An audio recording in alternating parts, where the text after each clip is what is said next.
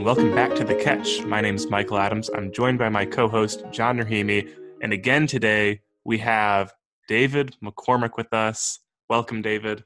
What's good, everyone? Thanks again for uh, having me back on. Yeah, David, I know we had you on last week, but I think all we really said was, hey, this is David. Now let's get to the topic. So I think it's time for a formal introduction. The five star recruit, number one prospect in the country, coming out of the University of Illinois for focus, David McCormick. Sorry, I'm not Um, trying to impose will on David. Uh, Oh, David's heavily involved in focus at the University of Illinois. Uh, him and I were in that together for a very long time. He's going to be a senior at U of I this year. Sorry, I'm taking his introduction. Go ahead, Oh, David. no worries, Michael. Um, well, good news for you guys. Not much has changed since the last time uh, we reported. So um, I am still going to be a senior at the University of Illinois at Urbana-Champaign. Um, I am studying special education. Um, I hail from Naperville, Illinois, um, which is a far western suburb of Chicago, um, or part of Chicago, depending on who you are. Um, yeah, and I was a uh, RA at Newman actually with uh, Michael and John, um, and was involved in Focus with Michael. So that's how I know them, and that's how I was able to bribe my way on here. Um, and real quick sidebar. Um, so I don't know if you, some probably know, like our friend Zach Scurry um, is coming to Chicago for a job. A couple nights ago, um, he like we were trying to figure out a time to see each other. It was like a Sunday night, and so he's like, "I'll just go into the city and then like come back out to the suburbs." Um, and I was, I was like, "You should probably just stop in Naperville on your way in, so we don't like make those trips." And he's like, "Oh, it's not a big deal." Um, so he gets to the city, and he's like, "Okay, yeah, I'll come over to Naperville now." I was like, "Yeah, that's fine. Like we're just kind of hanging out here." And then a couple minutes later, I could tell he looked it up on his phone. He's like, "Yeah, I'm sorry. I had no idea Naperville was like over an hour like from the city." So he's like, "That's gonna be a no," because I think he thought it was like right there. Um, so his rookie mistake. classic mistake. He's like, "Yeah, I've been in the car for about three hours, so I'm not gonna come." Um, but I could like know like the two minutes in between those texts, he definitely like typed my address into his phone and just was just debating the merit of it, which I cannot blame him in the least. Yeah, Scurry is actually going to be my roommate when I officially move up to Chicago, which who knows when that will be. Um, ju- we just got word that we probably won't be back until 2021. Um, so I'm going to get real cozy at home here in Metamora. Um, but I have talked to Scurry a couple times about the whole move. And I think actually, I, I think I was talking to Monica actually, and Monica was like, "Yeah, Scurry's like going to come out to the suburbs um, after he gets in Chicago." I was like, "I don't think Scurry understands how big of a pain it is to get around Chicago. It's not like one of those cities you're like, oh man, let's go for a drive tonight for fun. Like, no, you're not doing that. You're going to sit in your apartment. You might walk around the block, and that's all you're going to do. Yeah, Chicago's not one of those friendly friendly neighborhoods as they call it. I had to drive over here to, to David's house from uh, the north the northern part of the city. And I'm not gonna lie, I made some pretty good time. But it's still a pain in the butt to drive, especially during rush hour, which is all the time in Chicago. There's no one hour that is rush hour. It is every waking moment. Especially now as people kind of get back out of their holes and, back into the world. So it's a fun time. Yeah, I was going home from work uh, last summer one time from Chicago. I was trying to, no, not from work. I was actually trying to go to Effingham for the 4th of July. Um, and on a Friday afternoon, I was like, you know what? I'm to, I'm to leave work at 1.30. I got my 40 hours in for the week. Like I'll leave at 1.30. I'll avoid all traffic. I'll be great. I'll make it there in two and a half hours, three hours tops. Um, I get there and it takes me an hour and a half to get past Guess where? Chicago. Just Chicago. Where does he go? Also, yeah, Son I had of a- I was not planning to open with that, and it came like the scary thing. It came in mind. I was like, you know what? It's good banter. Let's run. Let's run with it. I love it.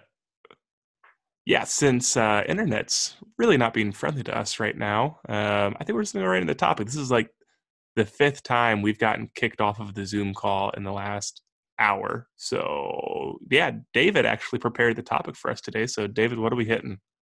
Yeah, first off, I wish I would have prepared my Wi-Fi a little bit better. So apologies to the listeners. Um, but yeah, so the topic we're going to be talking about today is hope. Um, and if it's a sounds like a very broad topic, that's because it is. Um, but basically, um, I had like a men's group I run at school. Um, I had a topic and I was like, we're going to do hope. Um, and only one person showed up. Shout out Danny DiRienzo. Um, but we were talking about it and he kind of just like came with a question. He's like, everyone talks about hope, but like, what is it? Um, and that's kind of like what we really dove into. It's like we hear of hope as like, whether it's like a religious term, like a secular term, it's like this giant white dove or this thing. It's like, you just have to have hope, hope that things are to get better. In quarantine, you have to hope. Like, but like I feel like I couldn't define it like very succinctly. I doubt like a lot of other people could. So just kind of to dive into that. So, David, what is hope? Yeah, that's a good question, John. Um, so in my research, um, but Father Mike Schmitz, I think, put it really well in his video. Um, that he said it's trust, whether it's in one another or in God, um, extended into the future. So just to say it again, like trust um, in God or one another extended into the future. Yeah, that's sounds good to me, Mike. Does that sound good to you? Well, that's word for word what I have wrote down in my notebook right now, so it sounds pretty dang good to me too. this is excellent. I think it's good. That's good because there's um, I think there's also an important distinction to make that um, there is the theological virtue of hope, right? Faith, hope, and charity are the theological virtues, which are the ones that are gifts from God. So we don't like we don't just earn those or get them. Like we have to receive them from God and we get them at baptism. And there's the theological virtue of hope, but also the um, what's called an appetite, an appetite of hope. Um, it's a passion. So it's something that we can experience, something that kind of happens to us. Kind of like anger is a passion, it's an appetite that happens to us. We can experience hope on the human level. Um, but there's a fine distinction between theological virtue of hope and the human passion of hope because um, you can hope for things like earthly, um, but this kind of isn't about God as much because God we can't see, we we don't we don't see Him, perceive Him. That's where faith, hope, and charity all kind of are an integral part of one another that play into to play into each other and lead us towards God. Yeah, so I think for like the sake of clarity, I think we should probably start with like talking more like the theological yes. um yeah, virtue of hope. Um and then we can kind of tie into like how to like how would we see this like sometimes like secularly um or how hmm. like other people define it, like how media defines it. Ooh. I like um, it. I like it a lot. Okay. So um yeah, I think this came from um I was reading um something that just made me like think back and it was basically talking about like do you specifically like inspire hope um, in others? So it's like if if they like if someone was to go to like my family or my friends or like a club i'm in would they be like oh yeah like david he inspires hope in others like when the chips are down he's like who i want at the table. Um and in that reflection i kind of had found out like i didn't think that would like always be the answer. I think sometimes like um i think sometimes i think when things are going really well i can inspire hope or if I have to do like a quick turnaround of something. But I've kind of noticed like for me personally that if things are going well and they kind of take like a dip, I really struggle with like would be like to I really struggle with hope of like trying to turn things back around. Yeah. So what do you when you say inspire hope, what do we mean by that? Because like I think there's a secularly, I think that's what a lot of people talk about it like, oh, I inspire hope in people, or like we've talked about this before, we are joking, like the uh, the Star Wars thing. Like rebellions are built on hope. It's like okay, like what does that mean? Clearly, they're not talking about God. Um, so like to inspire hope in someone. I don't. Like, what do you guys think? What does that mean? Well, to me, I think one thing that's like dangerous in that is like anytime that someone's optimistic or like positive, I think we ultimately are like, oh, they are a hopeful person just because they're like, oh, don't worry, everything's going to be okay. It's like, yeah, that's maybe like a hopeful thing to say, but that's not necessarily what hope is and that's also not really what it means to inspire hope in my mind at least. Um, so i think it's it's dangerous to kind of you know understand what the definition of hope is and knowing that like just being a positive person and being like everything's going to work out because god is all good and like therefore nothing bad's going to happen. It's like that's not hope. What hope is is like okay bad things might happen like not everything's going to go great but the hope comes from knowing that Jesus walks with us, with us through that and gets us through that. Yeah, I think the uh, distinction of the human hope, like that optimism or that just positive attitude, that's your kind of human passion of hope. Like I'm optimistic this will go well. Okay, fine. Um, but like what you just said there, Michael, I think it's really good. Um, I heard someone talking about this just today about um, hope is kind of the the pilgrim's virtues. The the person who is a pilgrim, hope is kind of their their frame of life to have hope because we as Christians uh, need to have hope because this isn't our end goal. This isn't the end of us, this world. We are called onward uh, to Christ in union with Him in heaven. So we need to have hope because we can't see that right now. I can't see like the beatific vision of being with God, being present with Him. So I have to have hope in that that will happen one day. It's possible, but I can't see it yet. And that's the hope. Like there's an arduous thing in front of me, there's an obstacle in front of me. Like you said, like there's gonna be suffering, there's gonna be pain. But I hope and I know that this thing is possible. So I, my attitude and my disposition is directed onward and and past what is before me. Yeah, absolutely. And I think that um, another thing that um, I heard like while reading reflection is that um, hope is like relational and it's personal.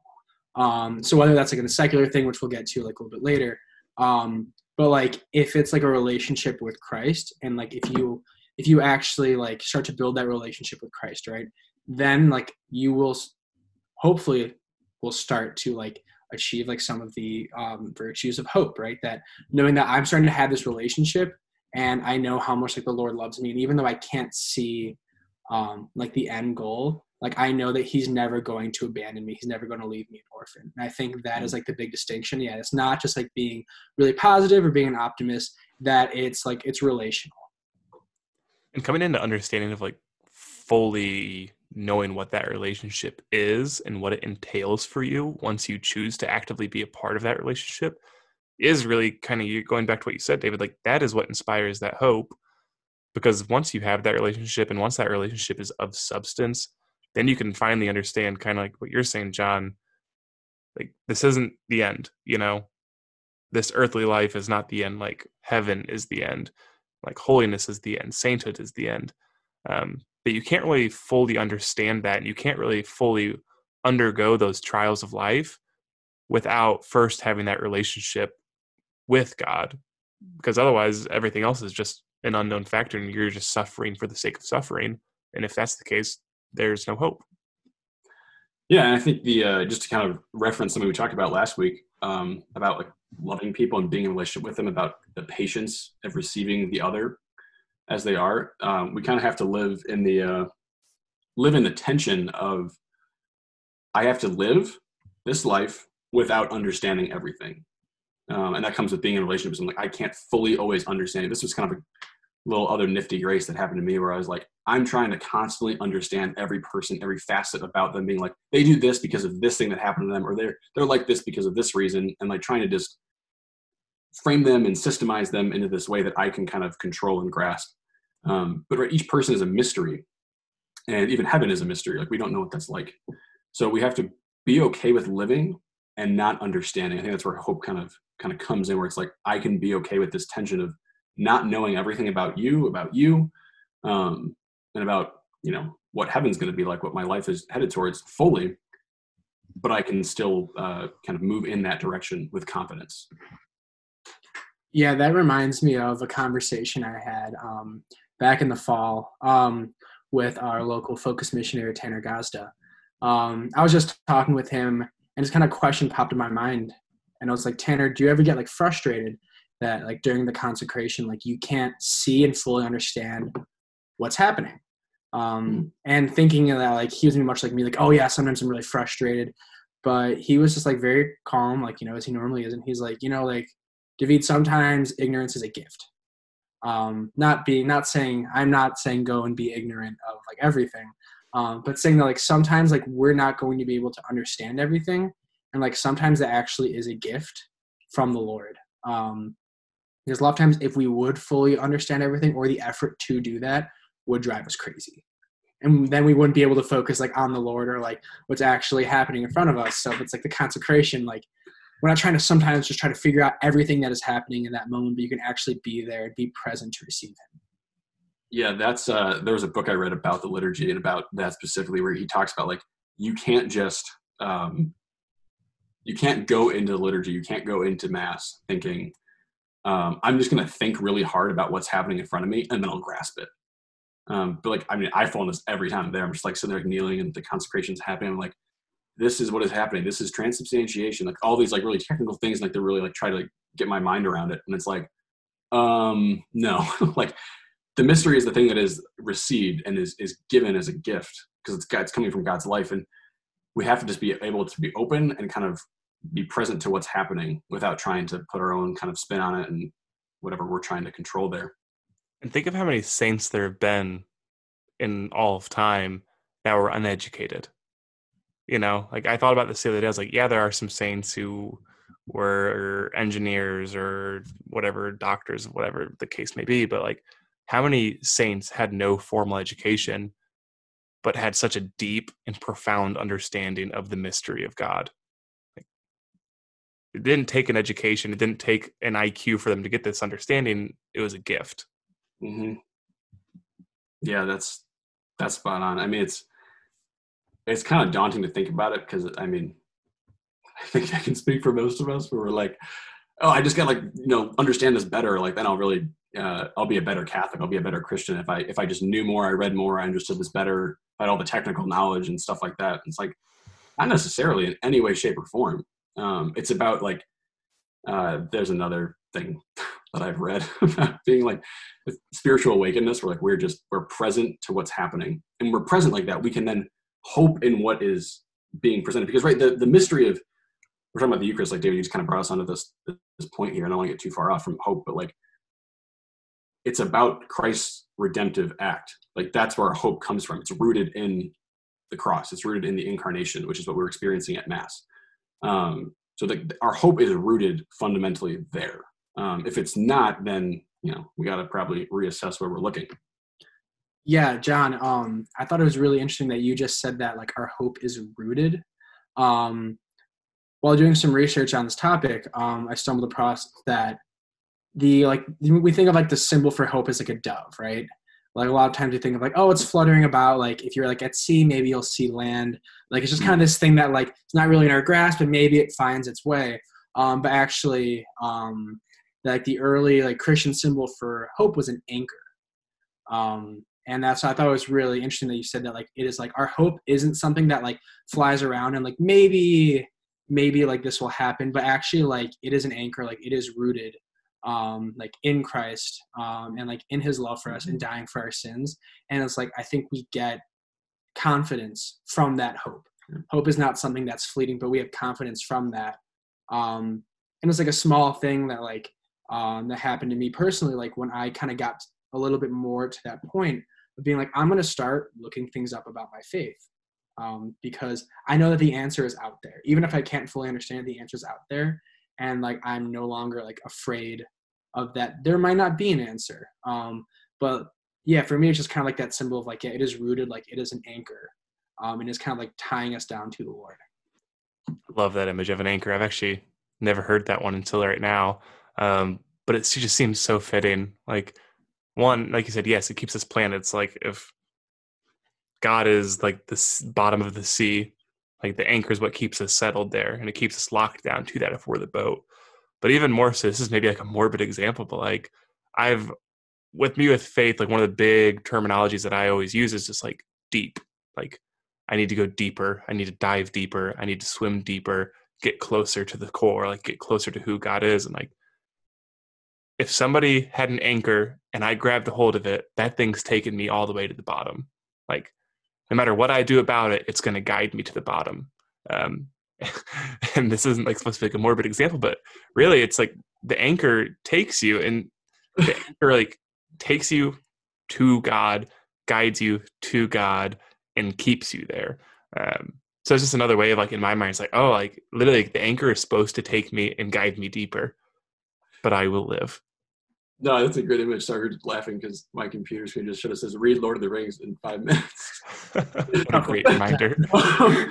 uh, the no, and Michael, I think it's great because I think a lot of times a lot of people get this image in their head, and I'm one of those people that says that kind of nice little fun example of you know, you have a God-sized hole in your heart, and He's gonna fill it. And it's like I mean, yeah, but it's not like a a donut hole and then you put like the little munchkin in the middle and then it's filled and like okay, like now you're all good. It's like no, God fills the hole, but when He fills it, it expands and goes deeper. It's like to your example about the anchor, like He's pulling you deeper and deeper. It's not like a morbid thing. It's you're going farther and further and expanding. Um, you, know, you think like pressure when you go down in the deep, like it starts to like it's expanding inside you. Like this is what God is doing. The deeper we go, is He expands our hearts in love, so that like our hearts become more oriented outward towards others and towards Him in heaven. Like this is where again hope, like our hope becomes about what is to come, not about like right now. Um, but I think the danger thing, and I don't know how much you wanted to talk about this, but presumption and despair being the two kind of opposite ends, right? Virtues are always the things in the middle, and you have the two polar opposites. Um, despair being kind of the more dangerous of the two. Um, if you're like me, struggle with that a lot, but despair is on one side and presumption is on the other. So presumption being like, um, I have like the confidence of kind of this will be fulfilled. I have no, there's no doubt in my mind this is going to be fulfilled. It will happen. Um, and then despair being the kind of lack of or fear of the lack of fulfillment. So it kind of puts us in two camps, like one where you become foolhardy, and the other one where you become kind of uh, everything is awful. Yeah, when thinking about uh, despair and presumption, like the first thing that comes to mind is like both of those are about you and like not about God. Mm. And also both of those, I know sometimes we talk about like receiving, but a lot of times like the Lord helps us act, right? especially if we if we might be in a tough situation and neither of those spur action of any kind even if it's like an action to like love the lord um, the example that like i kind of have in my mind um, and i'm sure a lot of us college students or former college students can relate but like if i have a paper due at midnight um, and let's say it's like 9 30 10 o'clock and i still have to write like four or five more pages um, i normally flip flop between despair and presumption um, or one whatever the theme is for the night. So despair, like there's no way on earth I'm gonna get this paper done in time. Um, it's just too much to do. I only have a couple hours. Like or presumption of me being like, you know what, we've been in this before. Um, we've faced like worse circumstances, and I've like got my paper in on time. I'm gonna be totally okay. I got this. Both of those, like I would say, like beliefs or like both of those like ideas, end in me watching YouTube videos for at least another hour. like both of those don't spur any action.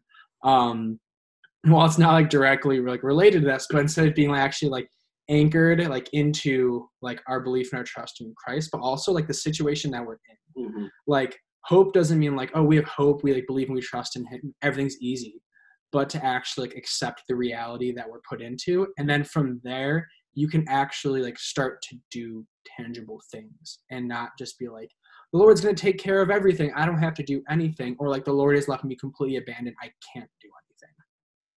So, like in that situation, just for the sake of even further clarification, like in the paper, what would be the hopeful response to be like, I have a paper due at midnight? The hopeful response, um, I don't know if I could, you know, personally, because um, I always get my papers done on time. I don't.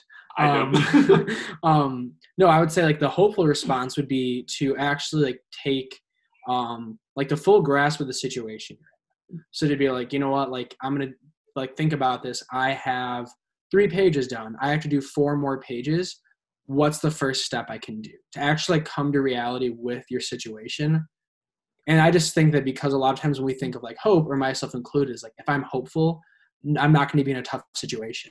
And we all know like that's definitely not true. And then when you become in a tough situation, then we're like we're just like very like paper thin, like, oh no, it's tough. I've lost hope. But to actually be like, you know what, I'm in this situation. If this case, it's a paper, the stakes are low. Um, be like, you know, like I trust in the Lord, like I'm gonna offer this workup and what's like one tangible thing that I can do. Um, and like believe that like he'll be like along with me in the process. I think one thing that comes to my mind is this idea of like being a realist. Like I know we think of like hopeful people are the people who are optimistic, um, I, I, like to think I'm an optimistic person or whatever you may say, but I, I probably actually err closer to more of a realist. Um, and I think there's a lot of controversy of whether like a realist is a hopeful person because the realist is somebody like takes into context everything that's going around them is like that's kind of just the way it is like that's the situation i'm in right now um, and that's that. And it's like that's not hopeful, is it? Um, in my mind, it is to some degree because part of the hope is not ignoring reality. Like being hopeful is not ignoring the situation at hand, whether good, bad, or indifferent. Like that is not what hope is. Hope is not this idea of just, well, I just look to the future and I live for the future, and whatever I do right now, eventually I'll get there. Um, it's this idea of really understanding like this is the situation I'm in, and I do need to do these things, and I can be very real and honest with myself. But I know that since I'm being real and since I'm being honest, there is an outcome. There is a good that will come, and that is in the future. It's setting your sight and your goal on the future, but still living in the present.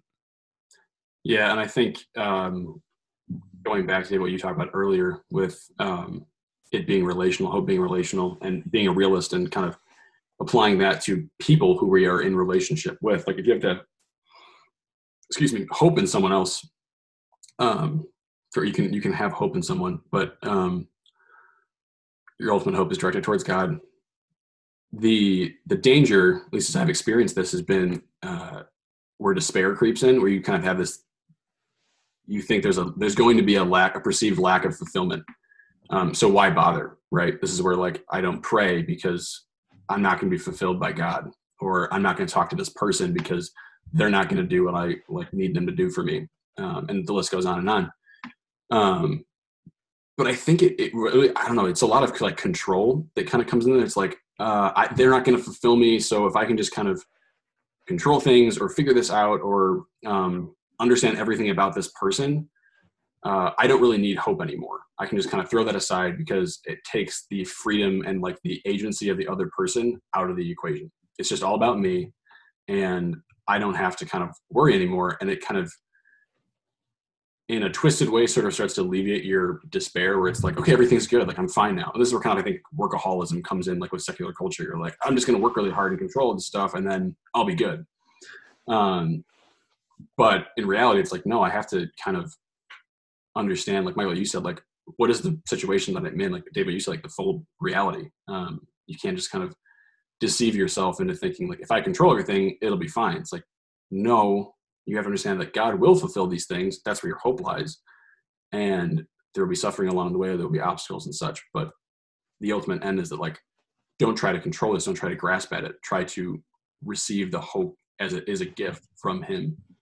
Yeah. And I like what you said that those things or like that situation won't fulfill you. It's like the Lord will fulfill you, and that's where your hope lies. And no matter like what situation you're in, the hope lies that like He is there with you and He like he will never abandon you like whatever situation you're in so whatever like that could be as small as writing a paper or that could be as big as like um i'm really sick like one of my family members is really sick mm. and i like feel and i feel like i'm like despairing yeah. um but to kind of like have that hope of um i like watching a series with some of my guys in my men's group um, about um, a priest uh, during the Korean War who Father Kapaun who got the Medal of Honor and it's like where this whole topic kind of spurred from but that he was a man of incredible hope um, to help all the guys when they were in a prisoner of war camp. Um, he was just incredibly hopeful, but he never like he would never like kid himself about the situation he was in. Um, he would be like, you know, we're in this bad situation. We're probably going to be here for a long time, but the Lord has not abandoned us, and there are tangible things that we can do today to look out for each other and to like unite ourselves closer to God.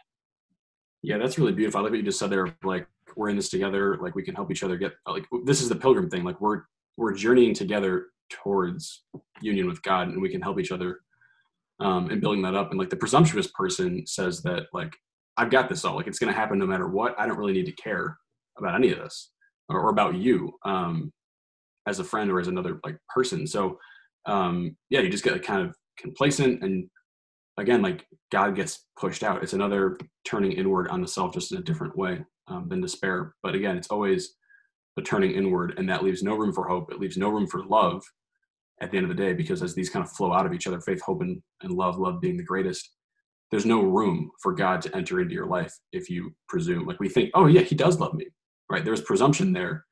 Um, if it's taken the wrong way, where people can kind of be like, God will love me no matter what I do. It's like, oh well, yes, but also like you can't just frolic along as if nothing is gonna that your actions don't have consequences.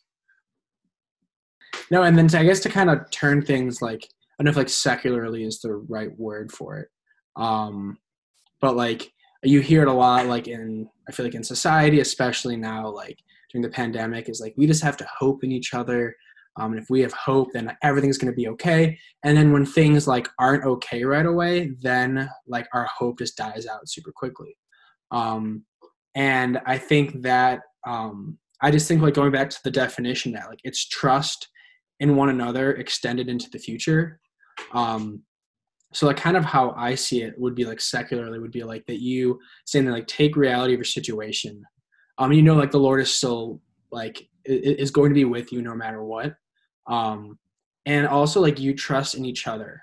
Um, so like for, for like into the future and if you know that like you're not doing like tangible things right then you need to kind of change course i guess. And this was the conversation i was having um, with danny DiRienzo about it um, was kind of saying that like um, we have both like led like organizations or leading organizations on campus and like with the pandemic and stuff what's it going to be like leading one of those things?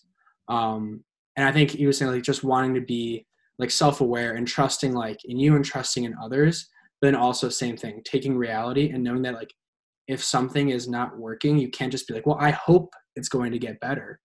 Like i've been trying this thing and it's not working but maybe one day i hope. But to actually like, take reality and then do tangible things to change that. I know that's a little bit kind of like off track um, but that's at least kind of like where i saw that where if like not just not necessarily like hope in god but like how do we hope in one another yeah, I think it's important in those situations too to know that hope is not based on a fixed timeline. I think one thing we get caught in is like, I hope that by December everything's better. And then you hit December and it's like, well, everything is still crazy. Um, and once you hit December, it's like, well, now I lose hope because it's not fixed. It's like, no, hope is a continuous thing. Like the definition of hope is extended into the future. And as you go on with your life, the future goes on as well. And the timeline that you have this hope must continue. It can't just be this fixated thing like, well, God didn't come through by December 31st, and now there is no hope. Now there is no God with me. It's like, that's not the definition of hope. Yeah. And last thing I'll say before we wrap this up is just that um, kind of a caution of like, yeah, we hope in each other, but it can't become this kind of like humanism where it's like we just hope in people. Like our hope isn't people; it's in humanity. Like humanity will lead us to this utopia that we all kind of want, where there's no suffering and there's nothing bad. It's like if you're a Christian, that's just not it. Um, like suffering is the name of the game for us. Um, that's the way to salvation. Like that's how Christ won it. That's how we follow Him through suffering. Um, but again, like we can walk with each other and allow ourselves to point to our ultimate hope, which is God, um, along the way as sojourners and pilgrims. We don't um, we don't get stuck here because the person who's like, I just hope in people, or I just hope in like you know the December date that it'll get better. Um, that hope is all in this world and not in in God in heaven ultimately. Yeah, and I think I think a lot of things like since we're kind of saying like hoping, we've been relating a little bit to like quarantine things like that. A lot of things I've noticed personally, it's like I've been putting hope in a lot of things that like are not rooted in the Lord, and I've not been putting like my hope in Him first. So like I'll put hope, like I said, like sometimes in in other people when like it doesn't need to be, or is like not charitable to them, mm. or even hope in like distractions. Like I mean, how many times have I hoped that like the Illini would do something competent in sports, and it like sometimes it does happen, but a lot of times then like you look out into the future, like oh, it's never going to happen um, but that should not be like, no matter what it is, like that should not be your main source of hope in anything. Um, and I feel like that's ta- a lot of times where like people get frustrated is because those things are like those things are built on paper. They're things that we enjoy, and if they become like our foundation and like our main source of hope, all they're going to do sooner or later, like they're going to disappoint us, and it could be catastrophic. Exactly. Just yeah, hope cannot be rooted in this world. Like uh, something that again off the video that you and I watched, David. Um, so hope is rooted in faith, um, and our faith is rooted in entrusting ourselves to God. Um, and so, really, just understanding this idea that when we look to hope, when we look for hope, we look for a future. We can't look to this world because the world's just not going to, it's not going to give us what we need. Um, and this kind of goes back to our last podcast. It might give us what we want in the moment, but it's not it, going to give us what we need. And it's definitely not going to fulfill us in the long run. Um, so really just find the hope, find faith, find God, repeat. Repeat. Yeah, just to finish off the quote from one of the Psalms, hope in God, I will trust him still. Like that's the name of the game. Perfect. Love this. Good stuff. Yeah, good work. Um, thank you for joining us, David, uh, as well as all you listeners out there. Um, if you have any questions, concerns, please reach out to us at thecatchcc at gmail.com. Um, but please pray for us. We'll be praying for you guys. Let us know if you have any special intentions. But that's all we got for you here today at the catch.